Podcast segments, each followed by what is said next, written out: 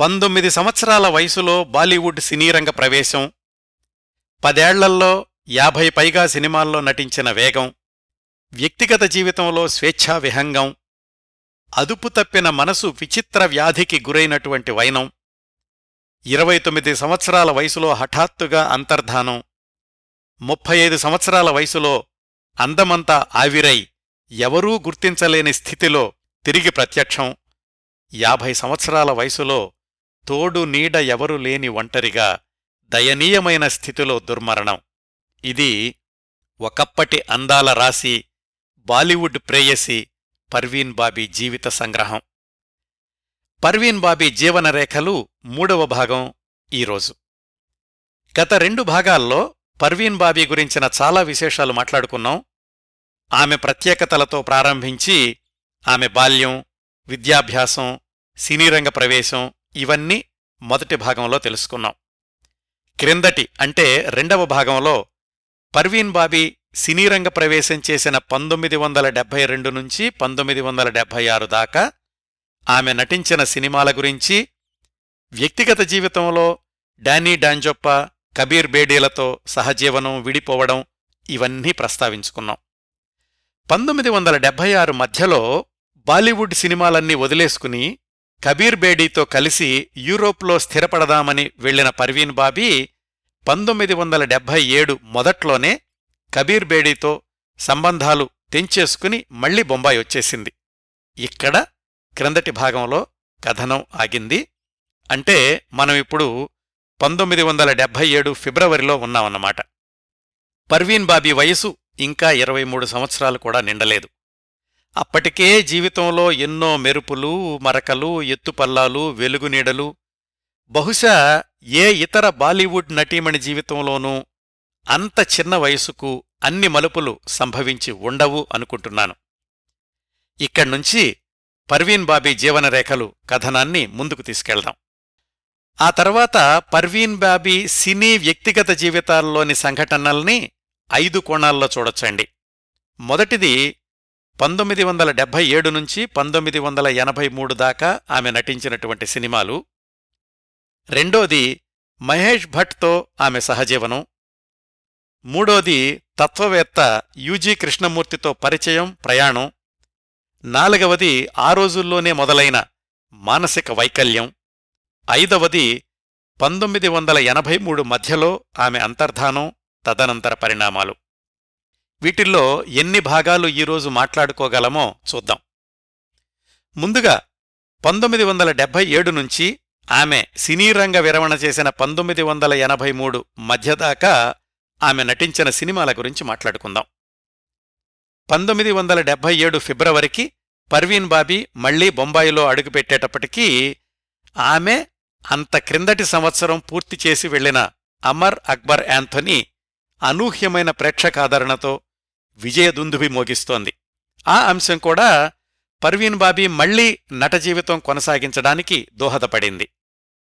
అయినా కాని సినీ రంగం సంగతి అందరికీ తెలిసిందే కదా గెలుపు గుర్రానికే ప్రాధాన్యత ఇస్తారు అమర్ అక్బర్ యాంథనీలో పర్వీన్ బాబీ గ్లామర్ ప్రేక్షకుల్ని ఎంతగా కట్టిపడేసిందో గ్రహించిన పరిశ్రమ పెద్దలు పర్వీన్ బాబీకి మళ్ళీ వేషాలివ్వడానికి వెనకాడలేదు. పర్వీన్ సెక్రటరీ వేద్ శర్మ మళ్ళీ రంగంలోకి దిగాడు ఆమె అవకాశాల కోసమని. అమర్ అక్బర్ యాంథోనీ విజయం తర్వాత మన్మోహన్ దేశాయ్ సుహాగ్ సినిమా కోసమని ప్రీ ప్రొడక్షన్ పనుల్లో ఉన్నాడు. అందులో అమితాబ్ బచ్చన్ శశి కపూర్ ప్రధాన పాత్రల్లో నటిస్తున్నారు అని తెలుసుకున్న పర్వీన్ బాబీ అవసరమైతే ఆ సినిమాలో ఉచితంగా నటించడానికైనా సిద్ధం అని చెప్పింది మన్మోహన్ దేశాయ్కి. నువ్వు అన్నావు కదా అని నేను ఆ అవకాశం తీసుకోను అమర్ అక్బర్ యాంథోనీ సమయంలోనూ దాన్ని సకాలంలో ముగించడంలోనూ నువ్వు చాలా ప్రొఫెషనల్గా ఉన్నావు. అందుకోసం నీకు తప్పనిసరిగా సుహాగ్లో ఒక వేషం ఇస్తాను అన్నాడు మన్మోహన్ దేశాయ్. నిజానికి ఆయన అప్పటికి వ్రాసుకున్నటువంటి స్క్రిప్టులో సుహాగ్ కథలో పర్వీన్ బాబీకి వేషం లేదు. ఎందుకంటే అసలప్పుడు ఆమె బొంబాయిలోనే లేదు కదా. మళ్ళీ వస్తుందని కూడా ఎవరూ అనుకోలేదు. అప్పుడు మన్మోహన్ దేశాయ్ రచయితలకు చెప్పి కథలో మార్పులు చేర్పులు చేయించి పర్వీన్ బాబీకి శశి కపూర్ పక్కన ప్రధాన పాత్ర ధరించే అవకాశం కల్పించాడు. సినీ జీవితంలో విచిత్రాలు ఎంత చిత్రంగా ఉంటాయంటే పర్వీన్ బాబీ కబీర్ బేడీని లండన్లో వదిలేసి వచ్చినటువంటి కొద్ది నెలలకే మళ్ళీ అదే లండన్లో సుహాగ్ సినిమా కోసమని ఒక పాట షూటింగ్లో పాల్గొంది పర్వీన్ బాబీ. అలా మొదలయింది పర్వీన్ బాబీ సెకండ్ ఇన్నింగ్స్ పంతొమ్మిది వందల డెబ్భై ఏడులో. ఆ సంవత్సరం అంతా ఒకదాని తర్వాత ఒకటిగా సినిమాలు ఒప్పుకుంది పర్వీన్ బాబీ.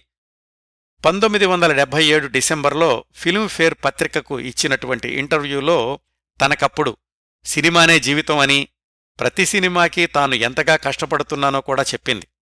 అలాగే ఆ తర్వాత రోజుల్లో పర్వీన్ బాబీ సెక్రటరీ వేద్ శర్మ ఒక సినిమా పత్రికకి ఇచ్చినటువంటి ఇంటర్వ్యూలో పంతొమ్మిది వందల డెబ్బై ఏడులో సినిమాల్లో మళ్ళీ పేరు తెచ్చుకోవడానికి నిలబడడానికి పర్వీన్ బాబీ ఎంత క్రమశిక్షణతో పనిచేసిందో ఉదాహరణలతో సహా చెప్పాడు. ఇట్లా పంతొమ్మిది వందల డెబ్భై ఏడు చివరికొచ్చేసరికి అప్పట్లో సెట్స్కి వెళ్ళే ప్రతి మల్టీస్టారర్ చిత్రంలోనూ పర్వీన్ బాబీకి ఓ పాత్రిచ్చారు దర్శక నిర్మాతలు. ఆహుతిలో రాజేంద్ర కుమార్ శశి కపూర్ రాకేష్ రోషన్ అలాగే కాలాపత్థర్లో అమితాబ్ బచ్చన్ శశి కపూర్ ది బర్నింగ్ ట్రైన్లో ధర్మేంద్ర వినోద్ ఖన్నా జితేంద్ర క్రాంతిలో మనోజ్ కుమార్ దిలీప్ కుమార్ శశి కపూర్ ఇలాగా. ఆమె సినీ జీవితపు చివరి రోజుల్లో వచ్చిన భారీ బడ్జెట్ చిత్రాలు దేశ్ప్రేమి రజియా సుల్తానా వాటిల్లో కూడా పర్వీన్ బాబీకి మంచి పాత్రలే లభించాయి. ఒక్కసారి సంవత్సరాల వారీగా పర్వీన్ బాబీ నటించిన సినిమాల సంఖ్యను విశ్లేషించి చూద్దాం. పర్వీన్ బాబీ నటించగా విడుదలైనటువంటి తొలి చిత్రం పంతొమ్మిది వందల డెబ్బై మూడులో అయితే పంతొమ్మిది వందల డెబ్బై ఏడు చివరి వరకు ఆమె నటించినవి పద్దెనిమిది సినిమాలు విడుదలయ్యాయి. అంటే ఐదేళ్ళల్లో పద్దెనిమిది సినిమాల వేగం. విశేషం ఏమిటంటే ఆమె రెండో ఇన్నింగ్స్ ప్రారంభించిన పంతొమ్మిది వందల డెబ్బై ఏడు తర్వాత నాలుగు సంవత్సరాల్లోనే ఆమె నటించినవి పద్నాలుగు సినిమాలు విడుదలయ్యాయి. పంతొమ్మిది వందల డెబ్భై ఎనిమిది డెబ్భై తొమ్మిదిలలో రెండేసి ఎనభై ఎనభై ఒకటిలో ఐదేసి చొప్పున. మళ్ళీ ఎనభై రెండులో ఏడు సినిమాలు ఎనభై మూడులో ఎనిమిది సినిమాలు పర్వీన్ బాబీ నటించినవి విడుదలయ్యాయి. పంతొమ్మిది వందల ఎనభై మూడులో ఆమె అదృశ్యమయ్యేటప్పటికీ నిర్మాణంలో ఉన్న సినిమాలు ఆ తర్వాతి సంవత్సరాల్లో విడుదలయ్యాయి. ఆమె ఈ భూగోళం మీద ఎక్కడుందో ఎలా ఉందో కూడా ఎవ్వరికీ తెలియని రోజుల్లో పంతొమ్మిది వందల ఎనభై నాలుగులో ఆమె నటించినవి మూడు సినిమాలు విడుదలైతే పంతొమ్మిది వందల ఎనభై ఐదులో ఐదు సినిమాలు విడుదలయ్యాయి. అప్పటికీ ఆమె వయసు ముప్పై సంవత్సరాలు మాత్రమే. ఎంత విచిత్రమో చూడండి. భారతదేశంలోనేమో ఆమె నటించిన చిత్రాలు విడుదలవుతున్నాయి ప్రేక్షకులు చూస్తున్నారు ఆమెను అభిమానిస్తున్నారు. ఆమె మాత్రం అమెరికాలో హ్యూస్టన్ నగరంలో ఒక మారుమూల అపార్ట్మెంట్లో ఎవ్వరూ గుర్తుపట్టలేని స్థితిలో ఎవ్వరికీ తెలియకుండా జీవించింది. వివరాలు వచ్చేవారం చెప్తాను. జీవితం ఎంత విచిత్రంగా ఉంటుందో కదా ఇలాంటి స్థితి బాలీవుడ్లో ఎవరికీ వచ్చి ఉండదనుకుంటున్నాను. పంతొమ్మిది వందల డెబ్భై ఎనిమిది తర్వాత ఆమె సినీరంగ విరమణ చేసేదాకా ఆమె నటించిన చిత్రాలు ప్రతి సంవత్సరం అధిక సంఖ్యలోనే విడుదలయ్యాయి. కానీ ఆయా సినిమాల్లో ఆమె చిందించిన నవ్వుల వెనకాల చేసిన నృత్యాల వెనకాల అత్యంత సంక్షోభం కొనసాగింది. స్క్రిజోఫీనియా అనే మనోవైకల్యానికి గురై తీవ్రమైన మానసిక సంక్షోభాన్ని అనుభవిస్తూ సరైన సంరక్షణ కరువై అత్యంత బాధాకరమైన జీవితాన్ని గడుపుతూ చివర్లో అన్ని సినిమాల్లో నటించారు. ఇంకా ఎన్నో సినిమాల్లో ఒప్పుకుని కూడా నటించలేకపోయారు. నిర్మాతల ఆగ్రహానికి గురయ్యారు. కోర్టు నోటీసులందుకున్నారు. ముప్పై ఏళ్ళ వయసులో ఒంటరి మహిళ ఇన్ని సమస్యల్ని ఒక్కర్తే ఎదుర్కోవడం అంటే ఎంత సంక్లిష్టమైన పరిస్థితో అర్థం చేసుకోవచ్చు. ఇలాంటివి శారీరక వ్యధలైతే బయటకు తెలుస్తుంది చికిత్స తీసుకోవచ్చు. మానసిక వ్యధలు అనేవి ఎల్లవేళలా బయటికి కనపడకపోవచ్చు బయటి వాళ్ళకి తెలియకపోవచ్చు తెలిసినా అర్థం చేసుకోలేకపోవచ్చు. అలాంటి మానసిక వ్యాధుల తీవ్రత అనేది అనుభవించే వాళ్ళకే తెలుస్తుందండి. పర్వీన్ బాబీ విషయంలో కూడా అదే జరిగింది.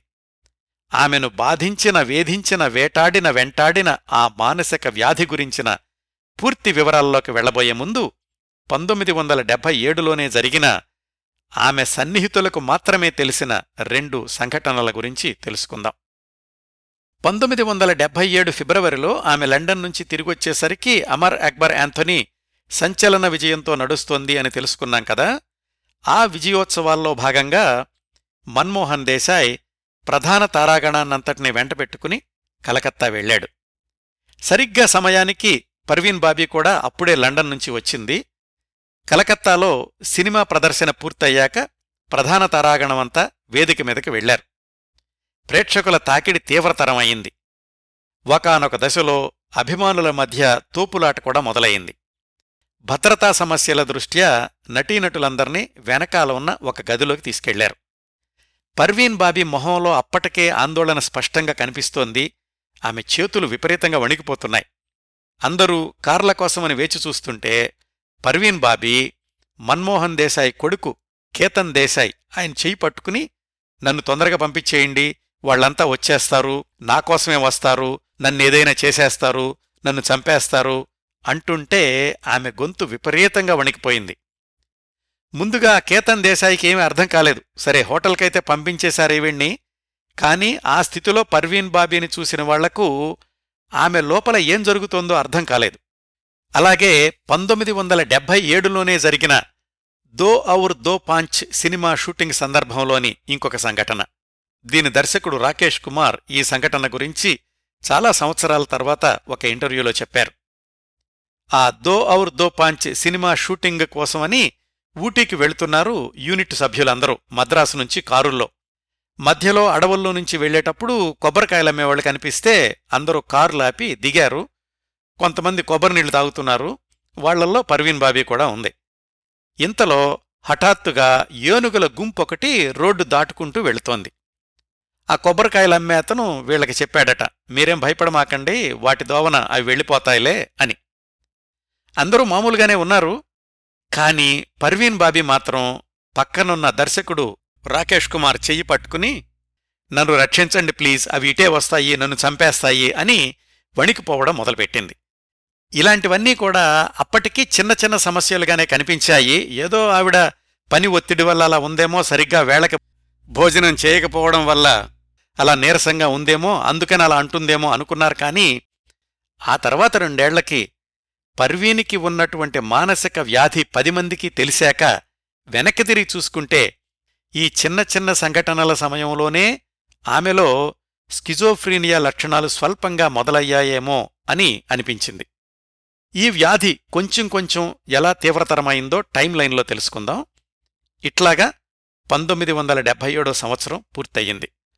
పర్వీన్ బాబీ సినిమాల్లో తీరిక లేకుండా ఉన్నారు. వాళ్ళమ్మగారు మధ్య మధ్యలో జునాగఢ్ నుంచి వచ్చి కొన్ని రోజులుండి తిరిగి వెళ్తున్నారు. మిగతా సమయాల్లో పర్వీన్ బాబీ ఒక్కరే ఉండేవారు.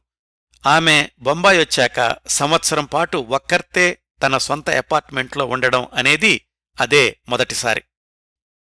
పంతొమ్మిది వందల డెబ్బై ఎనిమిది మొదట్లోనే మహేష్ భట్ ఆమె జీవితంలోకి ప్రవేశించాడు మూడవ సహజీవన భాగస్వామిగా. అదెలా జరిగిందంటే మహేష్ భట్ మొట్టమొదటిసారిగా పంతొమ్మిది వందల డెబ్బై మూడులో చరిత్ర సినిమా సెట్స్ మీద పర్వీన్ బాబీని చూశాడు అని తెలుసుకున్నాం కదా. అయితే ఆ పరిచయం కొద్ది క్షణాలు మాత్రమే అని కూడా క్రిందటి భాగంలో మాట్లాడుకున్నాం. అప్పట్నుంచి ఇప్పుడు మనం మాట్లాడుకుంటున్న పంతొమ్మిది వందల డెబ్బై ఎనిమిది మొదటిదాకా పర్వీన్ బాబీ జీవితంలో అనేక సంఘటనలు జరుగుతున్న సమయంలోనే రెండు మూడు సార్లు మహేష్ భట్ పర్వీన్ బాబీని కలుసుకోవడం జరిగింది. అది కూడా ఆమె కబీర్ బేడీతో సహజీవనంలో ఉన్న సమయంలో. ఆ రెండు మూడు సార్లు కలుసుకున్నప్పుడు జరిగినటువంటి సంఘటనలు కూడా పర్వీన్ బాబీ జీవితంలో తరువాతి సంవత్సరాల్లో కీలకమైనటువంటి మలుపులకు కారణమయ్యాయి.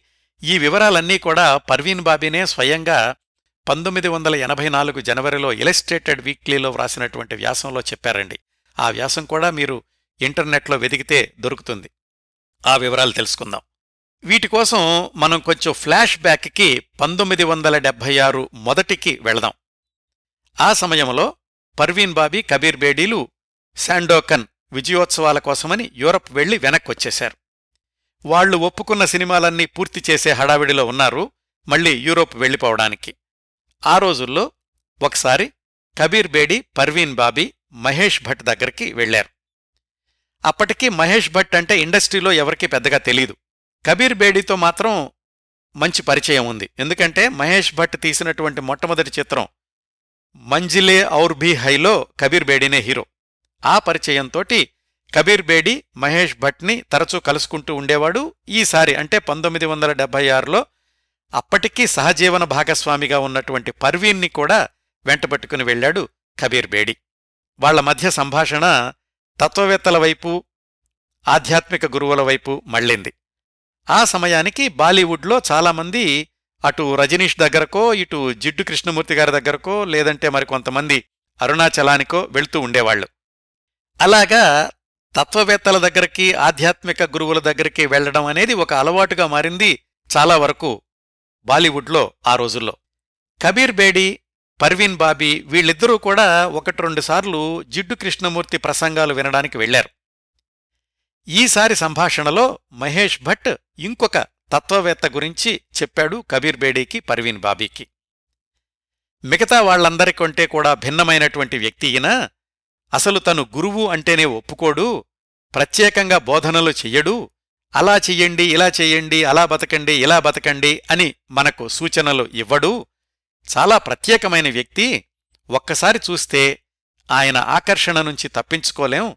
మీరు జిడ్డు కృష్ణమూర్తి దగ్గరకు ఒకటి రెండు సార్లు వెళ్ళారు కదా ఈయన జిడ్డు కృష్ణమూర్తి గారి శిష్యరికం చేసి అలాంటి బోధనల వల్ల ప్రయోజనం లేదని తెలుసుకుని బయటకొచ్చేశాడు నాకైతే ఈయనంటే ఏదో తెలియని ఆకర్షణ అనుబంధం మొదలయ్యాయి అని పర్వీన్కి కబీర్కి చెప్పాడు మహేష్ భట్.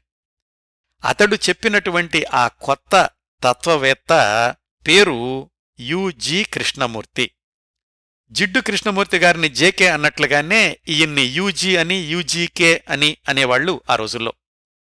ఆ తర్వాత రోజుల్లో పర్వీన్ బాబీ జీవితంలోని అనేక మలుపులకు కారణమైన యూజీ ఆ విధంగా మహేష్ భట్ సంభాషణల ద్వారా తొలిసారిగా తెలిశాడు పర్వీన్కి. ఈ తొలి సంభాషణ తర్వాత ఏం జరిగిందో తెలుసుకోబోయే ముందు తత్వవేత్త యూజీ కృష్ణమూర్తి గురించి తెలుసుకుందాం. యూజీ యూజీకే యూజీ కృష్ణమూర్తి ఉప్పలూరి గోపాలకృష్ణమూర్తి. అతి త్వరలోనే ఈయన గురించి సమగ్రమైన కార్యక్రమం ప్రసారం చేస్తాను. ప్రస్తుతానికి పర్వీన్ బాబీ కార్యక్రమానికి అవసరమైనంత క్లుప్తంగా చెప్తాను. ఎనభై ఎనిమిది సంవత్సరాలు జీవించిన యూజీకే పుట్టింది బందర్లో చనిపోయింది ఇటలీలో. తాతగారి ద్వారా చిన్నప్పట్నుంచే థియోసాఫికల్ సొసైటీతోటి పరిచయం ఏర్పడింది. మద్రాసులో ఫిలాసఫీ సైకాలజీ ఇవన్నీ చదువుకున్నారు. చిన్నప్పట్నుంచే ఈ ఉప్పలూరి గోపాలకృష్ణమూర్తి ఆలోచన విధానం విభిన్నంగా ఉండేది. చాలామంది ఆత్మజ్ఞానం జ్ఞానోదయం అంటూ ఉంటారు. మనకు తెలిసింది తక్కువ తెలుసుకోవాల్సింది చాలా ఉంది అంటూ ఉంటారు. అసలు అదేమిటో తెలుసుకుందాము అని ఈ యూజీ కృష్ణమూర్తి హిమాలయాల్లో స్వామి శివానంద దగ్గర కొంతకాలం ఉన్నారు. అరుణాచలం రమణ మహర్షిని కలుసుకున్నారు. జిడ్డు కృష్ణమూర్తి శిష్యరికం చేశారు. చివరికి మనం వేరే నేర్చుకోవాల్సింది ఏమీ లేదు. ఏ ఫిలాసఫీ లేదు అని తెలుసుకోవడమే అసలైన ఫిలాసఫీ. ఉండాల్సిందేదో అంతా మనలోనే ఉంది. మనలో ఉన్నటువంటి జ్ఞానాన్ని మనలో ఉన్నటువంటి శక్తిని తెలుసుకోవడమే మనం చేయాల్సిన పని. దీనికోసం ఎవరెవరి దగ్గరికో వెళ్ళడం వృధా. బోధనలు ప్రవచనాలు అవసరం లేదు. నేను కూడా మీకేమీ బోధనలు చెయ్యను. నా వద్దకు రావాల్సిన అవసరం లేదు. త్రోవలేని దారుల్లో నా ప్రయాణం నాతో కలిసి నడవడం వల్ల మీకు ఒరిగేదేమి లేదు అని యూజీకే చెప్తూ ఉండేవాడు. ఆయన తన నలభై తొమ్మిదవ పుట్టినరోజున తన శరీరంలో ఒక అద్భుతమైన విస్ఫోటనం సంభవించిందని దాని తర్వాత తాను ఒక సహజ సిద్ధమైనటువంటి స్థితికి వచ్చేశానని అంటుండేవాడు. వివాహమైంది పిల్లలున్నారు కానీ ఆ తర్వాత ఆ బంధంలో నుంచి బయటకొచ్చేశారు యూజీకే.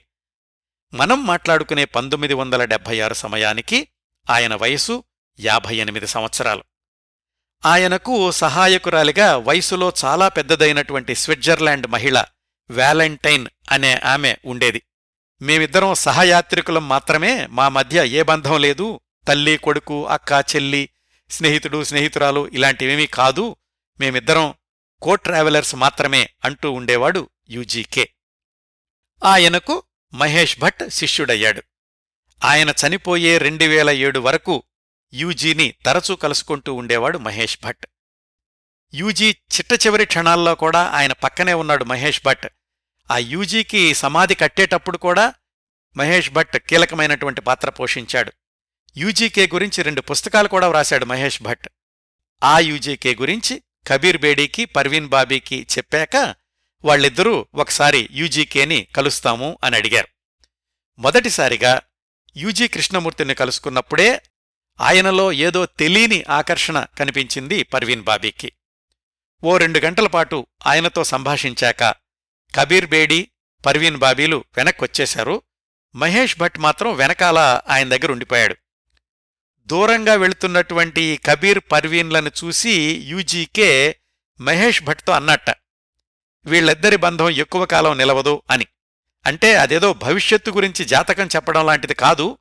కేవలం నాకనిపించిన యాదృచ్ఛిక భావాలు మాత్రమే అంటూ ఉండేవాడు యూజీకే. ఇదంతా జరిగింది పంతొమ్మిది వందల డెబ్బై ఆరులో కదా? మళ్ళీ మనం పంతొమ్మిది వందల డెబ్బై ఎనిమిదికి ఇందాక ఎక్కడైతే కథను ఆపేశామో అక్కడికొద్దాం పర్వీన్ బాబీ వెండితెర జీవితం ఊపందుకుంది. తను కూడా రెట్టించినటువంటి క్రమశిక్షణతో పనిచేయడం కొనసాగించింది. కెరీర్ మళ్ళీ గాడిలో పడ్డాక మళ్ళా ఒకసారి పాత పరిచయస్థుల్ని పలకరించేటటువంటి క్రమంలో మహేష్ భట్ తోటి పరిచయం పెరిగింది. అప్పటికీ ఆయనకు పెళ్ళై ఒక పాప కూడా ఉంది. సినిమాల్లో స్థిరపడడానికి ఇంకా ప్రయత్నాలు చేస్తూనే ఉన్నాడు. ఏ విధంగా చూసినా పర్వీన్ బాబీ అప్పటి స్థితిలో మహేష్ భట్ కంటే ఎంతో ఉన్నతమైనటువంటి స్థితిలో ఉంది అని చెప్పుకోవచ్చు. ఆ పెరిగినటువంటి పరిచయం సహజీవనంగా మారడానికి ఎక్కువ కాలం పట్టలేదు. క్రిందటి రెండు మూడు బంధాల కంటే విభిన్నమైంది మహేష్ భట్ తోటి పర్వీన్ బాబీ సంబంధం. డానీతో కలిసున్నప్పుడు అతడు ఇంకా అవివాహితుడు. కబీర్ బేడీనేమో భార్యా కూతుర్ని వదిలేసి పర్వీన్ బాబీ దగ్గరకొచ్చేశాడు. మహేష్ భట్ విషయంలో అలా కాదు. పర్వీన్ బాబీతో ఎంతసేపున్నా సాయంకాలం అయ్యేసరికి సొంతింటికి వెళ్ళిపోయేవాడు. ఒక ఆరు నెలల తర్వాత మహేష్ భట్ భార్యకు ఈ విషయం తెలిసింది. మహేష్ భట్ తన నివాసాన్ని పర్వీన్ బాబీ ఫ్లాట్కి మార్చేశాడు. పరిశ్రమలో అందరూ చెప్పుకున్నారు సినిమాల్లో అవకాశాల కోసమని పర్వీన్ బాబీ దగ్గరకు చేరాడు అని. ఈసారి పర్వీన్ బాబీ ఇంటర్వ్యూల్లో కాస్త గుంభనగానే సమాధానాలిచ్చింది. పంతొమ్మిది వందల డెబ్బై ఎనిమిది జులై నెల స్టార్డస్ట్ పత్రికకు ఇచ్చినటువంటి ఇంటర్వ్యూలో మహేష్ భట్ నాకు మంచి మిత్రుడు ఈ విషయం గురించి మాట్లాడి వివాదాస్పదం చేయడం నాకిష్టం లేదు అని చెప్పింది. ఇది పంతొమ్మిది వందల డెబ్బై ఎనిమిదిలో పర్వీన్ బాబీ జీవితంలో జరిగిన ఒక ముఖ్యమైనటువంటి పరిణామం. అదే సంవత్సరం జరిగినటువంటి ఇంకొక మలుపు ఏమిటంటే యూజీ కృష్ణమూర్తితోటి పరిచయం మరింత సన్నిహితమవడం. ఆ వివరాలన్నీ కూడా ఆమె ఇలస్ట్రేటెడ్ వీక్లీలో వ్రాసుకుంది. యూజీకేకి ఒక స్థిరమైన నివాసం అంటూ ఏమీ ఉండేది కాదు. అభిమానులు ఎవరు ఎక్కడికి పిలిస్తే వాళ్ళింట్లో ఉండేవాళ్ళు కొన్ని రోజులు లేదంటే ఆయా సమయానికి తగ్గట్టుగా మంచి వాతావరణం ఏ దేశంలో ఉంటే అక్కడికి వెళ్తూ ఉండేవాళ్ళు ఎవరు? యూజీకే ఆయనకు సహాయకురాలిగా సహయాత్రికురాలిగా ఉన్నటువంటి వ్యాలంటైన్. అలా ఒకసారి పంతొమ్మిది వందల డెబ్బై ఎనిమిదిలో యూజీని రెండోసారి కలుసుకుంది పర్వీన్. చాలాసేపు వివిధ అంశాల గురించి ఆయనతో మాట్లాడింది. కొన్నాళ్ళకి మళ్ళీ యూజీ వ్యాలంటైన్లు బొంబాయి వచ్చినప్పుడు వాళ్ళకి ఆశ్రయం ఇచ్చినటువంటి మిత్రుడు లేకపోవడంతోటి వాళ్ళ తాత్కాలిక నివాసం కోసమని జుహూ ప్రాంతంలో ఒక అపార్ట్మెంటు ఏర్పాటు చేయించింది పర్వీన్ బాబీ. వాళ్ళు ఆ అపార్ట్మెంట్లో ఉన్నటువంటి రోజుల్లో షూటింగ్ అవ్వగానే తరచూ యూజీ ఉన్నటువంటి అక్కడికెళ్ళి ఆయనతో మాట్లాడి వస్తూ ఉండేది. ఒకసారి మాటల మధ్యలో యూజీ అన్నాడట నీ నట జీవితంలో ఇంకొక పెద్ద విరామం రాబోతోంది అని. పర్వీన్ ఆశ్చర్యపోయింది అదేంటి? అన్నీ సర్దుకున్నాయి కదా ఇప్పుడు చాలా సినిమాలున్నాయి ఇంకా వస్తున్నాయి. మహేష్ దగ్గరయ్యాడు. మళ్ళా కెరీర్లో గ్యాప్ ఎందుకొస్తుంది అని. ఈ సంఘటన అయ్యాక యూజీకే వ్యాలంటైన్ మహాబలేశ్వర్ వెళుతూ పర్వీన్ని కూడా వెంట వస్తావా అని అడిగారు. షూటింగుల ఒత్తిడి నుంచి కాస్త విశ్రాంతి కావాలనిపించింది. పర్వీన్ కూడా సెక్రటరీతో చెప్పి డేట్స్ అడ్జస్ట్ చేయించి యూజీతో కలిసి మహాబలేశ్వర్ వెళ్ళింది. ఆయనతోనూ వ్యాలంటైన్తోనూ కలిసున్నటువంటి ఆ వారం రోజులు పర్వీన్ సినీ నటి కాదు. ఇరవై నాలుగేళ్ళ మధ్యతరగతి అమ్మాయి అంతే. వాళ్ళతో కలిసి వంటలు చేసింది వాళ్ళతో కలిసి చాలా దూరం వాకింగ్కి వెళ్తూ కబుర్లు చెప్పింది. ఒక వారం తర్వాత యూజీ వ్యాలంటైన్ వాళ్ళు స్విట్జర్లాండ్ వెళ్ళిపోయారు. పర్వీన్ బాబీ మళ్ళా వెనక్కి బొంబాయి వచ్చేసి తన షూటింగులతో బిజీ అయిపోయింది.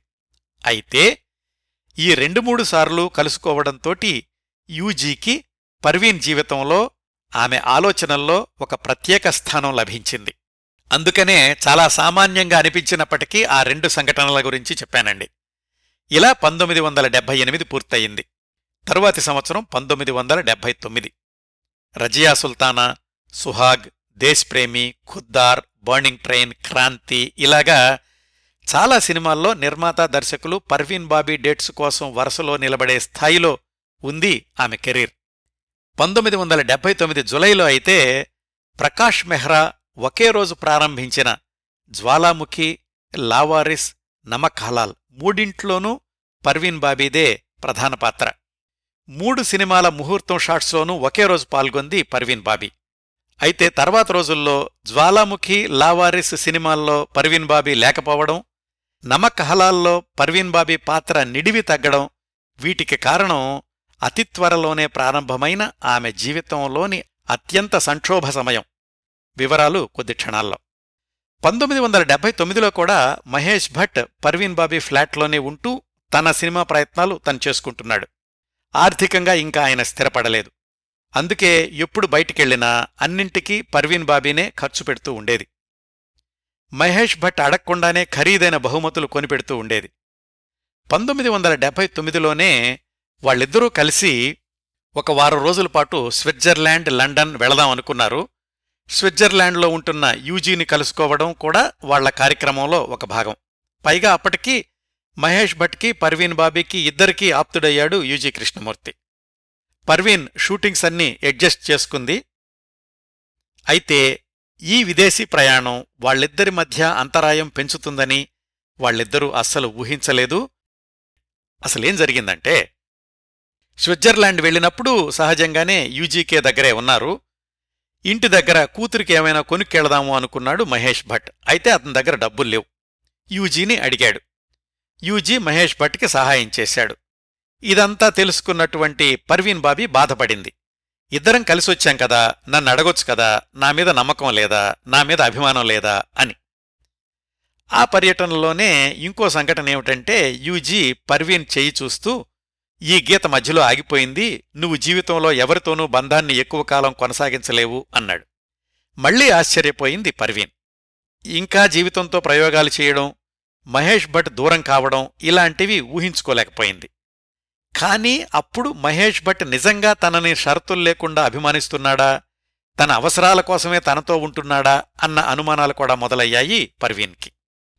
స్విట్జర్లాండ్ నుంచి లండన్ వెళ్ళాక కూడా ఖర్చులన్నీ పర్వీనే భరించింది. రెస్టారెంట్స్కి వెళ్ళినప్పుడు బిల్లు కట్టడానికని పర్వీన్ బాబీ డబ్బులు మహేష్ భట్కిచ్చి అతనితోటి కట్టించేది. ఇలాంటివి మహేష్ భట్లో ఒక విధమైన న్యూనతాభావానికి దారితీశాయి. లండన్ హోటల్లో ఉండగా ఒకరోజు అర్ధరాత్రి లేచి చూస్తే పర్వీన్ లేదు. ఏమైందా అని బయటకొచ్చినటువంటి మహేష్కి ముందు గదిలో టేబుల్ లైట్ ముందు కూర్చుని తదేకంగా తన అరచేతిని చూసుకుంటున్న పర్వీన్ కనిపించింది. ఏమైంది ఇక్కడెందుకున్నావు అని మహేష్ భట్ అడిగితే పర్వీన్ బాబీ చెప్పింది. యూజీ చెప్పారు నా చేతిలో ఈ గీత మధ్యలో ఆగిపోయిందని నిజంగా నాకేమైనా అవుతుందా నన్నెవరైనా చంపేస్తారా అని దీనంగా మొహం పెట్టిందట పర్వీన్. ఈ దృశ్యాన్ని ఆ తర్వాత తను తీసినటువంటి అర్ధ సినిమాలో పెట్టాడు మహేష్ భట్. ఆ పర్యటన నుంచి వెనక్కొచ్చేశాక కూడా పర్వీన్లో ఒక విధమైన అభద్రతాభావం ఒక విచిత్రమైనటువంటి ప్రవర్తన మొదలైంది. మహేష్ భట్ తోటి ఇంట్లో అన్ని జాగ్రత్తగా చూడు. ఆ బీరువాలో ఎవరైనా బాంబు పెట్టారేమో? ఆ టేబుల్ సొరుగులో ఏమైనా కత్తులు కటార్లు ఉన్నాయేమో? ఎవరైనా నాకు హాని చేస్తారనిపిస్తోంది. ఇలా అంటూ ఉండేదట. ఇలాంటి భావాలు అతి త్వరలోనే తీవ్రతరమై స్కిజోఫ్రీనియా లక్షణాలు ప్రస్ఫుటంగా కనిపించడం మొదలయింది పర్వీన్లో పంతొమ్మిది వందల డెబ్బై తొమ్మిది మధ్యలోనే. అలాంటి ఒక సందర్భం గురించి పర్వీన్ తన వ్యాసంలో వ్రాసుకుంది. ఏమనంటే ఒకరోజు నేను షూటింగ్కి వెళ్ళాను. మేకప్ జరుగుతూ ఉండగా మధ్యలో హఠాత్తుగా మొహం మీద చర్మం కమిలిపోయినట్లు గమనించాను. ఎంత ప్రయత్నించినా మేకప్ ఫౌండేషన్ నిలవడం లేదు. అది కూడా నల్లగా అయిపోతోంది. నాకు ఏమవుతోందో అని భయం వేసింది. నన్ను నేను సముదాయించుకోలేకపోయాను. ఆ రోజు నుంచే నాలో నాకే తెలియని మార్పు మొదలయ్యింది అని. ఆమెకు అలాంటి భావన వచ్చిన ఒకటి రెండు రోజులకు ఇంట్లో జరిగిన సంఘటన గురించి మహేష్ భట్ ఒక ఇంటర్వ్యూలో చెప్పారు. ఒకరోజు సాయంకాలం మహేష్ భట్ ఇంటికెళ్ళేసరికి తలుపులేసున్నాయి తలుపు తట్టాడు. పర్వీన్ బాబీ అమ్మ జమాల్ తలుపు తీసింది. ఆమె అప్పటికే కొన్ని రోజులైంది కూతుర్ని చూడ్డానికొచ్చి. బాబూ అమ్మాయి పరిస్థితి బావుండలేదు. లోపలుంది అంటూ పక్కకు తప్పుకుంది జమాల్. సెక్రటరీ వేది శర్మ కూడా భయం భయంగా ఒక మూల నిల్చునున్నాడు. మహేష్ భట్ లోపలికెళ్ళాడు. పడగ్గదిలో ఒక మూలగా పర్వీన్ బాబీ ముడుచుకుని కూర్చునుంది. షూటింగ్ నుంచి అప్పుడే వచ్చినట్లుంది. ఇంకా మేకప్ కూడా తీయలేదు. మహేష్ని చూడగానే తలుపేసేయ్ తలిపేసేయ్ ఇంట్లో ఎవరో బాంబులు పెట్టారు నన్ను చంపడానికి చూస్తున్నారు అంది పర్వీన్ వణికిపోతూ. నిన్నెవరు చంపుతారు ఎవరికేం అవసరం అన్నాడు మహేష్ భట్. నీకు తెలీదు నీకు అర్థం కావటం లేదు. సీలింగ్కి వేలాడుతున్న లైట్లో ఏదో పెట్టారు అది నా తల మీద పడిపోతుంది అతనే అతనే ఈ పని చేయిస్తున్నాడు అంది మళ్ళీ పర్వీన్. ఎవరతను ఎందుకు చేయిస్తున్నాడు అని మహేష్ ప్రశ్నకు ఎవరంటే అతనే అమితాబ్ బచ్చన్ అంది పర్వీన్. అమితాబ్ బచ్చన్ ఏమిటి? పర్వీన్ మీద బాంబులు పెట్టించడం ఏమిటి? పర్వీన్ని చంపించడానికి ప్రయత్నాలు చేయడం ఏమిటి? మహేష్ భట్కి అర్థం కాలేదు. ఇంకా ఇంట్లో వాళ్ళకు అర్థమైపోయింది పర్వీన్కి మానసికంగా ఏదో అయ్యింది అని. అలాంటి స్థితిలో ఉన్న వాళ్ళని సముదాయించడం శాంతపరచడం అంత తేలికైన విషయం కాదు. తల్లి సెక్రటరీ మహేష్ కలిసి అప్పటికి ఎలాగో సముదాయించి నిద్రపుచ్చగలిగారు పర్వీన్ని అప్పటి వరకు ఈ విషయం ఇంట్లో వాళ్ళకి మాత్రమే తెలుసు. రాత్రంతా ఎవళ్ళో నిద్రపోలేదు. పరిశ్రమలో అందరికీ తెలిసినటువంటి సంఘటన ఆ మర్నాడు జరిగింది. ఆ మర్నాడు పొద్దున్నే జ్వాలాముఖి సినిమా షూటింగ్కి వెళ్ళాలి పర్వీన్ బాబీ. ఆమెమో ఇంకా లేవలేదు. సెక్రటరీ వేద్ శర్మకి ఫోన్ల మీద ఫోన్లు వస్తున్నాయి. ఏదో సర్ది చెప్పాడు. కొంచెం ఒంట్లో నలతగా ఉంది మధ్యాహ్నం వస్తుంది అని. సరే తన షాటు మధ్యాహ్నం రెండున్నరకు పెట్టుకుంటాము అన్నాడు దర్శకుడు ప్రకాష్ మెహ్రా. రెండున్నర మూడున్నర నాలుగున్నర షూటింగ్ స్పాట్లో అందరూ ఎదురుచూస్తున్నారు. షూటింగ్కి ఆలస్యంగా రావడం అనేది పర్వీన్ బాబీ చరిత్రలోనే లేదు అంతవరకు. అందుకే అందరికీ ఆశ్చర్యం అనిపించింది. నాలుగు ముప్పైకి సెట్స్కి వచ్చింది పర్వీన్ బాబీ. లైటింగ్ అయిపోతోంది అని త్వర త్వరగా షాట్కి ఏర్పాట్లు చేశాడు దర్శకుడు. పర్వీన్ బాబీకి చెప్పాల్సినటువంటి సంభాషణలు దర్శకుడు చదివి వినిపించాడు. ఒకటి రెండు మూడు నాలుగు ఏ టేకు ఓకే కావడం లేదు. ప్రతిసారి ఏదో తప్పు చేస్తోంది పర్వీన్. ఇది కూడా అందరికీ ఆశ్చర్యం అనిపించింది. పర్వీన్ బాబీ జ్ఞాపకశక్తి అమోఘం ఎప్పుడు కూడా డైలాగ్స్ మర్చిపోదు. కాని ఈరోజు ఇలా ఎందుకవుతోంది? అందరూ నిశ్చేష్టులై చూస్తున్నారు. పర్వీనికి పరిస్థితి అర్థమైంది. ఏడుస్తూ పరిగెత్తుకుంటూ వెళ్ళి కారులో కూర్చుంది. అది మొట్టమొదటిసారిగా అందరి ఎదుట పర్వీన్ బాబీ మానసిక స్థితి గురించి బయటపడింది. ఇంకా ఆ పరిస్థితి గురించి పర్వీన్ బాబీనే వ్రాసుకుంది. ఇంటికెళ్ళేసరికి కళ్ళు బయటకొచ్చేస్తున్నాయేమోనటువంటి భావన శరీరం అంతా వణికిపోతోంది ఒళ్ళంతా వేడి హై ఫీవర్ అని. అది పర్వీన్ బాబీ జీవితంలోని చీకటి అధ్యాయంలో తొలి సంఘటన. ఇది జరిగింది పంతొమ్మిది వందల డెబ్బై తొమ్మిది అగస్టు ప్రాంతాల్లో అయ్యుండొచ్చు. అప్పటికి పర్వీన్ బాబీ వయసు కేవలం ఇరవై ఐదు సంవత్సరాలు. ఆమె ఒప్పుకున్న చిత్రాల సంఖ్య అటు ఇటుగా పాతిక. సెట్స్ మీద ఉన్నయే ఐదారు సినిమాలున్నాయి. పర్వీన్ పరిస్థితి అంత త్వరగా మెరుగుపడేలాగా కనిపించలేదు. సెక్రటరీ అందరికీ ఫోన్ చేసి పర్వీన్కి ఆరోగ్యం బావుండడం లేదు రెండు మూడు రోజుల్లో షూటింగ్స్కు వస్తుంది అని చెప్పాడు. ఇప్పుడు అసలు సమస్య. పర్వీన్కి ఎలాంటి వైద్యం కావాలి? ఎవరు నిర్ణయం తీసుకోవాలి? తల్లైతే ఉంది కానీ ఆమెకు గాని ఇంకెవరికి గాని ఇలాంటి మానసిక సమస్యల గురించి పెద్దగా అవగాహన లేదు. మహేష్ భట్ తనకు తెలిసిన డాక్టర్ని పిలిపించాడు కానీ పర్వీన్ డాక్టర్ని కలుసుకోవడానికి ఇష్టపడలేదు. కాసేపు మామూలుగా ఉండేది ఇంకాసేపు విచిత్రంగా ప్రవర్తిస్తూ ఉండేది. ఆ మానసిక స్థితి గురించి ఆమె వ్రాసుకున్నటువంటి వ్యాసంలో ఎలా ఉందంటే ప్రాథమికంగా నాకు అందరి మీద నమ్మకం పోయింది ఎవరిని నమ్మాలో తెలియలేదు అందరూ నన్ను చంపడానికి వస్తున్నారేమో అనేటటువంటి భావన. నిజంగా మనం ఇంట్లో ఉన్న వస్తువులన్నిటినీ నమ్మకంతోనే వాడుతూ ఉంటాం కదా. టెలివిజను రిఫ్రిజిరేటరు కుకింగ్ స్టవ్ ఇలాంటివన్నీ సవ్యంగానే ఉంటున్నాయి అని నమ్ముతూ వాటిని వాడుతూ ఉంటాం. కానీ ఆ రోజుల్లో నా పరిస్థితి ఏమిటంటే ప్రతిదాని మీద అనుమానమే. టెలివిజన్లో బాంబులున్నాయేమో స్టవ్ వెలిగిస్తే అగ్ని ప్రమాదమేమో ఫ్రిజ్ తెరిస్తే పేలుతుందేమో ఇట్లాగా ఇంట్లో ఉన్న వస్తువులే కాదు ఇంట్లో ఉన్న మనుషుల్ని కూడా ఎవరిని నమ్మలేకపోయాను. అమ్మని సెక్రటరీని నా బాయ్ ఫ్రెండ్ని అంటే మహేష్ భట్ని అని వ్రాసుకుందావిడ. ఇంకా ఆ రోజుల్లో ఆమె విపరీత ప్రవర్తనకు కొన్ని ఉదాహరణలేమిటంటే ముందుగా అమితాబ్ నన్ను చంపించడానికి ప్రయత్నాలు చేస్తున్నాడు అన్న పర్వీన్ నెమ్మది నెమ్మదిగా ఇంట్లో అందరి మీద అవే ఆరోపణలు ప్రారంభించింది. సెక్రటరీ తల్లి వంటమనిషి వీళ్ళందరూ నన్ను చంపడానికే ప్రయత్నాలు చేస్తున్నారు అంటూ ఉండేది. ఇంట్లో ఎయిర్ కండిషనరు బీరువా ప్రతిదాన్ని కూడా పదే పదే ఊడదీసి చూడమనేది. ఒక్కో రోజు నాకు మా ఇంట్లో రక్షణ లేదు ఇక్కడ పడుకోలేను అంటే పక్క ఫ్లాట్లో వాళ్ళకి నచ్చజెప్పి వాళ్ళింట్లో పడుకునేటట్లు ఏర్పాట్లు చేశారు. రోజుల తరబడి దుస్తులు మార్చుకునేది కాదు. దిండు గట్టిగా ఉంటేనేమో లోపల బాంబుందేమో అనేది. వాళ్ళమ్మ మెత్తడి దిండు తెప్పిస్తే మొత్తం దాన్ని చించి చూసేది. ఎప్పుడూ ఎవళ్ళో ఒకళ్ళు తనని చంపడానికి వస్తున్నారు అనేటటువంటి భావన. ఇవి ఖచ్చితంగా స్కిజోఫ్రీనియా లక్షణాలే అని తర్వాత నిర్ధారించారు. అలాంటి చిత్తభ్రాంతికి లోనైన వాళ్ళ ఆలోచనలు ప్రవర్తన వాళ్ళ అదుపులో ఉండవు. లేనిది ఉన్నట్లుగా ఊహించుకుంటూ ఉంటారు. అసలు పర్వీన్ ఎందుకిలా అయ్యింది అని తర్వాత విశ్లేషించిన వాళ్ళు చెప్పింది ఏంటంటే బహుశా వాళ్ళ వంశంలో ఇలాంటి మానసిక వ్యాధి ఎవరికైనా ఉందేమో అని కొంతమంది. కబీర్ బేడితో సహజీవనం విచ్ఛిన్నమవడం అనేది ఆమెను తీవ్రంగా ప్రభావితం చేసిందని కొంతమంది. మహేష్ భట్ స్నేహంలో కూడా ఆమెకు కావలసిన రక్షణ దొరకలేదని కొంతమంది ఇలా రకరకాలుగా చెప్పేవాళ్ళు ఎవరేం చెప్పినా ఆ వ్యాధికి గురై బలై నరకాన్ని అనుభవించింది పర్వీన్ బాబీ అయితే అటు లక్షలకు లక్షలు నష్టపోయింది నిర్మాతలు. ముందుగా రెండు రోజుల్లో సెట్స్కు వస్తుంది అని నిర్మాతలకు చెప్పినటువంటి సెక్రటరీకి ఇప్పుడు విషమ పరీక్ష. రెండు రోజులు కాదు రెండు వారాలు మూడు వారాలైనా సరే పర్వీన్ మానసిక స్థితిలో మార్పు రాలేదు. పర్వీన్ బాబీ ఇంటికి ఎవర్నీ రానివ్వలేదు.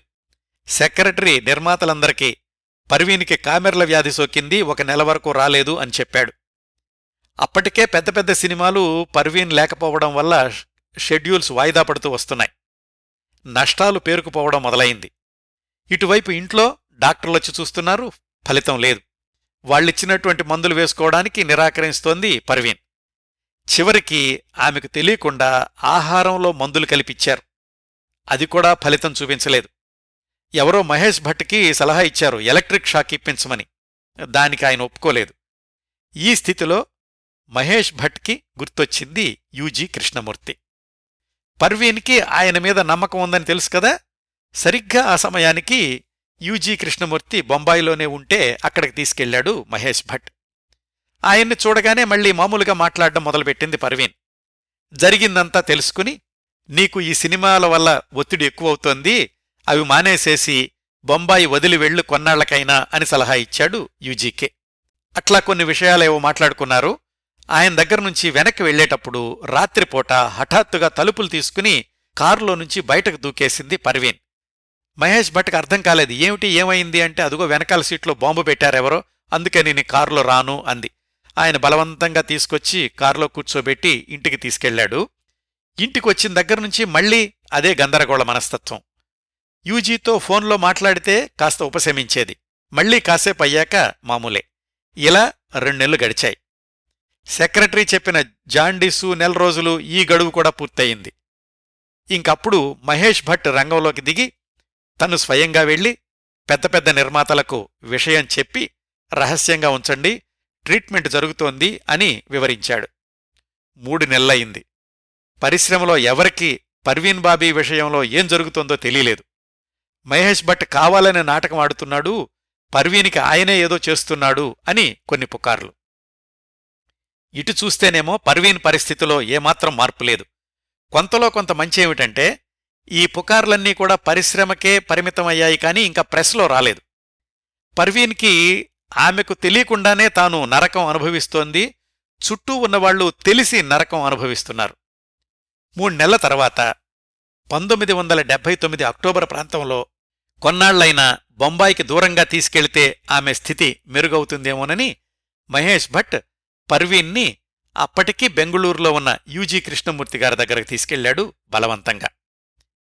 బెంగుళూరులో దిగేసరికి చిక్కి శల్యమైపోయిన పర్వీన్ని ఎవ్వరూ గుర్తుపట్టలేకపోయారు. గ్లామర్ తార పర్వీన్ ఈవిడే అంటే చెప్పినా గాని నమ్మే పరిస్థితి కాదు. యూజీ కృష్ణమూర్తి వ్యాలంటైన్ వాళ్ళిద్దరూ ఉంటున్న ఇంట్లోనే ఒక గది ఇచ్చారు పర్వీన్కి. అలాగా ప్రదేశం మారడం యూజీ సమక్షంలో ఉండడం కాస్త ఫలితం చూపించింది పర్వీన్ బాబీకి. యూజీ చెప్పినటువంటి మాటలు శ్రద్ధగా వినేది ఆయన చెప్పాడనే డాక్టర్లిచ్చిన మందులు కూడా వేసుకోవడం మొదలుపెట్టింది. ఆయన మాట కాదనలేక గుప్పెడు గుప్పెడు మాత్రలు మింగేదాన్ని నాకిష్టం లేకపోయినా అని వ్రాసుకుంది పర్వీన్. రెండు నెలలు గడిచాయి కాస్త తేరుకుంది మామూలు మనిషి అయింది కాని ఇంకా బెంగళూరులోనే ఉంది. పర్వీన్ని వదిలేసి మహేష్ భట్ బొంబాయి వెళ్ళేటప్పుడు యూజీ కృష్ణమూర్తి చెప్పాడట పర్వీన్ ఆరోగ్యంగా ఉండాలి అంటే నువ్వు ఆమెను వదిలేసేయ్ అని. యూజీని గాఢంగా నమ్మేటటువంటి మహేష్ ఆ ఆజ్ఞని పాటించాడు అప్పట్నుంచి పర్వీన్కి దాదాపు దూరమయ్యాడు. అక్కడ బొంబాయిలో పర్వీన్ లేని సంక్షోభం ఇంకా కొనసాగుతూనే ఉంది. పర్వీన్ ఈసారి ఎవరో ముసలాయింతో వెళ్ళిపోయింది అని కొత్త రకం పుకార్లు మొదలయ్యాయి. నిర్మాతలు కొంతమంది కోర్టులో కేసు వేయడానికి కూడా సిద్ధమయ్యారు. కొంతమంది అయితే ఇన్కమ్ ట్యాక్స్ ఆఫీసర్ల దగ్గరికెళ్ళి ఫిర్యాదు చేశారు. పర్వీన్ ఎక్కడికైనా మాయమైపోతుందేమో చూసుకోండి అని. పంతొమ్మిది వందల డెబ్బై తొమ్మిది డిసెంబర్ నెల స్టార్ డస్ట్లో మొట్టమొదటిసారిగా పర్వీన్ బాబీ మానసిక సమస్య గురించి పెద్ద వార్త ప్రచురించారు. కారణాలు కూడా వాళ్ళే విశ్లేషించారు. ఆమె నమ్మినటువంటి మగవాళ్ళందరూ ఆమెను మోసం చేశారు అని రకరకాలుగా. బెంగుళూరులో పర్వీన్ బాబీ ఆరోగ్యం మెరుగుపడుతోంది అని తెలుసుకుని తల్లి సెక్రటరీ వెళ్ళారక్కడికి జమాల్ కూతురుతో చెప్పింది బాగానే ఉన్నావు కదా వెనక్కొచ్చి కనీసం మధ్యలో ఆగిపోయిన సినిమాలైనా పూర్తి చెయ్యి అని. యూజీ కృష్ణమూర్తేమో నువ్వెళ్ళొద్దు వెళ్తే మళ్ళీ నీకు మానసిక సమస్యలు మొదలవుతాయి ఆ ఒత్తిడి నువ్వు తట్టుకోలేవు అని ఆయన. తల్లి ఆయన్ను నిందించడం మొదలుపెట్టింది. నువ్వే మా అమ్మాయిని బంధించావు అని. ఇన్ని సంఘర్షణల తర్వాత ఎలాగైతే మామూలు మనిషి అయిన పర్వీన్ ఆరు నెలల తర్వాత పంతొమ్మిది వందల డెబ్బై తొమ్మిది డిసెంబర్ చివర్లో బొంబాయి వచ్చేసింది. మనిషి మామూలుగానే ఉంది. ఆరు నెలల పాటు అంతగా బాధపెట్టిన మానసిక సమస్య దూరమైనట్లే కనిపించింది అప్పటికి కనీసం. మధ్యలో వదిలేసినటువంటి షూటింగ్స్కి హాజరైంది. చాలా సాధారణంగా మామూలుగానే ఎప్పట్లాగానే ఉన్న పర్వీన్ని చూసి సెట్లో వాళ్ళందరూ ఆశ్చర్యపోయారు. అయితే యూజీ ఇచ్చిన సలహా ప్రకారం మానసిక ఒత్తిడి తగ్గించుకోవడానికని మధ్య మధ్యలో కాస్త విరామం ఉండేలాగా డేట్స్ ఇవ్వమని సెక్రటరీకి చెప్పింది. అట్లా ఎక్కువ ఒత్తిడి పెంచుకోకుండా మిగిలిన సినిమాలన్నీ పూర్తి చేయడం ప్రారంభించింది పంతొమ్మిది వందల ఎనభై మొదట్లో. మధ్య మధ్య విరామాల్లో యూజీ వ్యాలంటైన్ వాళ్ళిద్దరితో కలిసి ఒకసారి ఇండోనేషియాలోని బాలికి వెళ్ళొచ్చింది. ఇంకోసారి రెండు మూడు వారాల పాటు స్విట్జర్లాండ్ వెళ్ళి వాళ్ళతో గడిపింది. ఇవన్నీ గమనించిన కొంతమంది పరిశ్రమలోని వాళ్ళు పర్వీన్ బాబీకి ఏం కాలేదు బాగానే ఉంది అందుకే దేశదేశాలు తిరుగుతోంది క్రిందటి సంవత్సరం మనందరినీ తప్పుదోవ పట్టించింది అని మరికొన్ని పుకార్లు పుట్టించారు.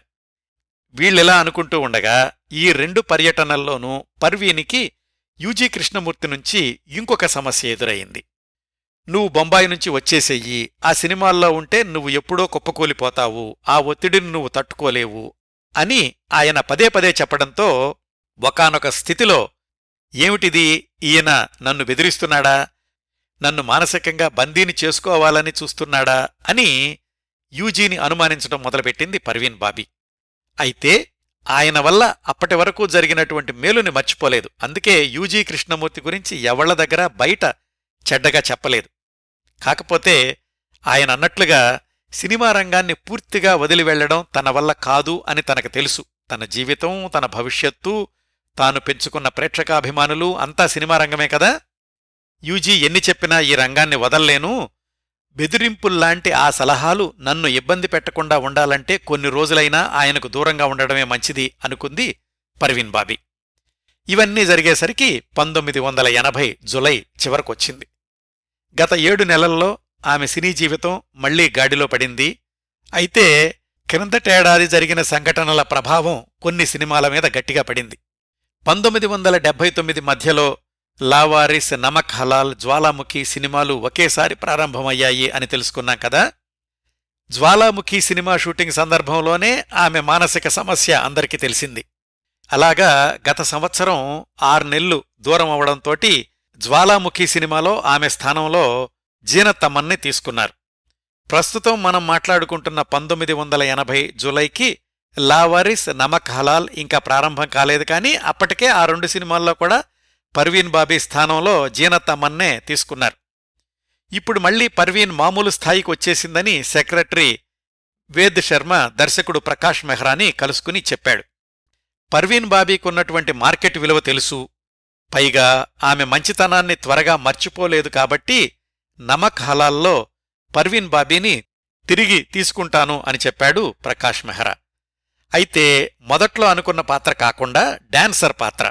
చాలా తక్కువ నిడివి ఉండేటటువంటి పాత్ర దక్కింది నమక్ హలాల్లో పర్వీన్కి. అందులో సూపర్ హిట్ పాట గుర్తుంది కదా? జవాని జానెమన్ హసీన్ దిల్రుబా అనేది ఆ పాటలో పర్వీన్ నర్తించడం వెనకాల ఇంత కథ ఉందన్నమాట. ఈసారి మీరెప్పుడైనా ఆ పాట చూస్తే గుర్తు తెచ్చుకోండి. ఎంత సంక్షోభం తర్వాత ఆ పాటలో అలాగా పర్వీన్ బాబీ నర్తించిందో అనేది. ఇట్లా మళ్ళీ పర్వీన్ బాబీ సినిమాల వేగం పెరిగేసరికి పత్రికా విలేకరులు పర్వీన్ని చుట్టుముట్టారు. అసలేం జరిగింది? క్రిందటేడాది ఆరు నెలలు మీకేమైంది? అంటూ. పర్వీన్ బాబీ నిజాయితీగానే సమాధానం చెప్పింది. పంతొమ్మిది వందల ఎనభై సెప్టెంబర్ స్టార్డస్ట్ పత్రికకు ఇచ్చిన ఇంటర్వ్యూలో అదంతా ఒక పీడకల ఎందుకు జరిగిందో ఎలా జరిగిందో నాక్కూడా తెలీదు. నాతో పాటు నా చుట్టుపక్కల వాళ్ళు కూడా చాలా ఇబ్బంది పడ్డారు. నిర్మాత దర్శకుల్ని కూడా ఇబ్బంది పెట్టాను. దానికి ఇప్పుడు నేను చాలా బాధపడుతున్నాను. అయితే నన్ను మళ్ళీ అభిమానించి ఆదరిస్తున్న పరిశ్రమకు ధన్యవాదాలు తెలియచేస్తున్నాను అని చెప్పింది పర్వీన్. అట్లాగే యూజీ కృష్ణమూర్తి తాను కోలుకోవడానికి ఎలా సహాయపడ్డాడో కూడా ఆ ఇంటర్వ్యూలో చెప్పింది. పంతొమ్మిది వందల ఎనభై చివరకొచ్చేసరికి అంతకు ముందు ఒప్పుకున్న సినిమాలన్నీ పూర్తి చేసేసి కొత్త సినిమాలు ఒప్పుకోవడంలో వేగం పెంచింది పర్వీన్ బాబీ. క్రిందటేడాది పీడకల ముగిసి సంవత్సరం అయింది. మహేష్ భట్ తన జీవితంలో నుంచి పూర్తిగా నిష్క్రమించాడు. అప్పుడప్పుడు వచ్చి వెళ్తున్న అమ్మ తప్ప మళ్ళీ ఒంటరి జీవితం. పరిశ్రమలో అందరూ పర్వీన్ని మళ్ళీ ఎప్పట్లాగానే ఆదరించి అక్కును చేర్చుకుంటున్నారు. పంతొమ్మిది వందల ఎనభై ఒకటి వచ్చేసింది. అప్పటికీ ఆమె వయసు ఇరవై ఏడవ సంవత్సరం నడుస్తోంది. గ్లామర్ పాత్రల నుంచి బయటకొచ్చి నటిగా తనని తాను నిరూపించుకోవాలి అనుకుని దిల్ ఆఖిర్ దిల్ హై రంగ్ బిరంగే ఏ నజ్దీకియా ఇలాంటి సినిమాల్లో విభిన్నమైనటువంటి పాత్రలకు ఒప్పుకుంది. ఏ నజ్దీకియా సినిమా అయితే అందులో పాత్ర బావుందని తక్కువ బడ్జెట్ సినిమా అని తన పారితోషికాన్ని తగ్గించుకుని మరీ నటించింది. ఇట్లా పంతొమ్మిది వందల ఎనభై ఒకటవ సంవత్సరమంతా పెద్ద ఇబ్బందులేమీ లేకుండా ఆరోగ్య సమస్యలేమీ బయటకు రాకుండా గడిచిపోయింది. ఆ సంవత్సరంలో ఆమె నటించినవి ఐదు సినిమాలు విడుదలయ్యాయి. అప్పటికీ మానసిక సమస్య నుంచి కోలుకుని రెండేళ్ళు పూర్తయింది. ఒంటరి జీవితమే ఆమె నేస్తమయ్యింది. మహేష్ భట్తో సంబంధం పూర్తిగా తెగిపోయింది. యూజీతో కూడా సంవత్సరంన్నరగా మాట్లాడలేదు. ఈ రెండేళ్ళలో జరిగిన ఇంకో పరిణామం ఏమిటంటే పర్వీన్ బాబీ అమితాబ్ బచ్చన్తో కలిసి ఎక్కువ సినిమాల్లో నటించడం. అమితాబ్ నన్ను చంపడానికి ప్రయత్నిస్తున్నాడు అన్న ఆమె ఆరోపణ ఇంట్లో వాళ్ళకి ఒకళ్ళిద్దరికి మాత్రమే తెలుసు. బయట వాళ్ళకి తెలీదు. సెట్స్లో అమితాబ్ తోటి అమితమైన అభిమానంతో గౌరవంతో ఉండేది. ఇదంతా గమనిస్తున్న వేద్ శర్మ ఆశ్చర్యపోయేవాడట. ఈవిడేనా ఒకప్పుడు అమితాబ్ నన్ను చంపించడానికి వస్తున్నాడని ఇంట్లో అంత గొడవ చేసింది అని. అమితాబ్ అప్పటికీ నంబర్ వన్గా చిత్రసీమను ఎలేస్తున్నటువంటి రోజులు. అమితాబ్ తోటి ఎక్కువ సినిమాల్లో అవకాశాల కోసం ప్రయత్నించమని సెక్రటరీకి ప్రత్యేకంగా చెప్పేది ఆ రోజుల్లో పర్వీన్ బాబీ. ఇట్లా అమితాబ్తో వరుసగా సినిమాల్లో నటించడం అనేది పర్వీన్ బాబీలో మరొక విధమైన అబ్సెషన్కు దారితీసింది ఆ అబ్సెషన్ ఎలాంటి పుకార్లకు తెరలేపింది? మరి రెండేళ్ళుగా ఆరోగ్యం బాగానే ఉన్న పర్వీన్ బాబీ మరొక ఏడాదిన్నరలో పంతొమ్మిది వందల ఎనభై మూడు మధ్యలో హఠాత్తుగా మాయమవడానికి దారితీసినటువంటి పరిస్థితులేమిటి? అది ఎలా జరిగింది? ఆ తర్వాత సంవత్సరాల్లో పర్వీన్ ఎక్కడెక్కడ ఎలా నివసించింది? ఆమె చివరి రోజులు ఎలా గడిచాయి? ఈ ప్రశ్నలన్నింటికీ సమాధానం వచ్చేవారం మాట్లాడుకుందామండి. ఈ ఎపిసోడ్ని ఇంతటితో ముగిస్తున్నాను. ఈ కార్యక్రమాలను ఆదరించి అభిమానిస్తున్న శ్రోతలందరకు హృదయపూర్వకంగా కృతజ్ఞతలు తెలియచేస్తున్నాను వచ్చే వారం పర్వీన్ బాబీ జీవన రేఖలు నాలుగవ భాగం చివరి భాగంతో కలుసుకుందాం. అంతవరకు నవ్వుతూ ఉండండి. మీ నవ్వులు పది మందికి పంచండి. ప్రస్తుతానికి మీ దగ్గర సెలవు తీసుకుంటోంది సదా మీ ఆదరాభిమానాలను కోరుకునే మీ కిరణ్ ప్రభ.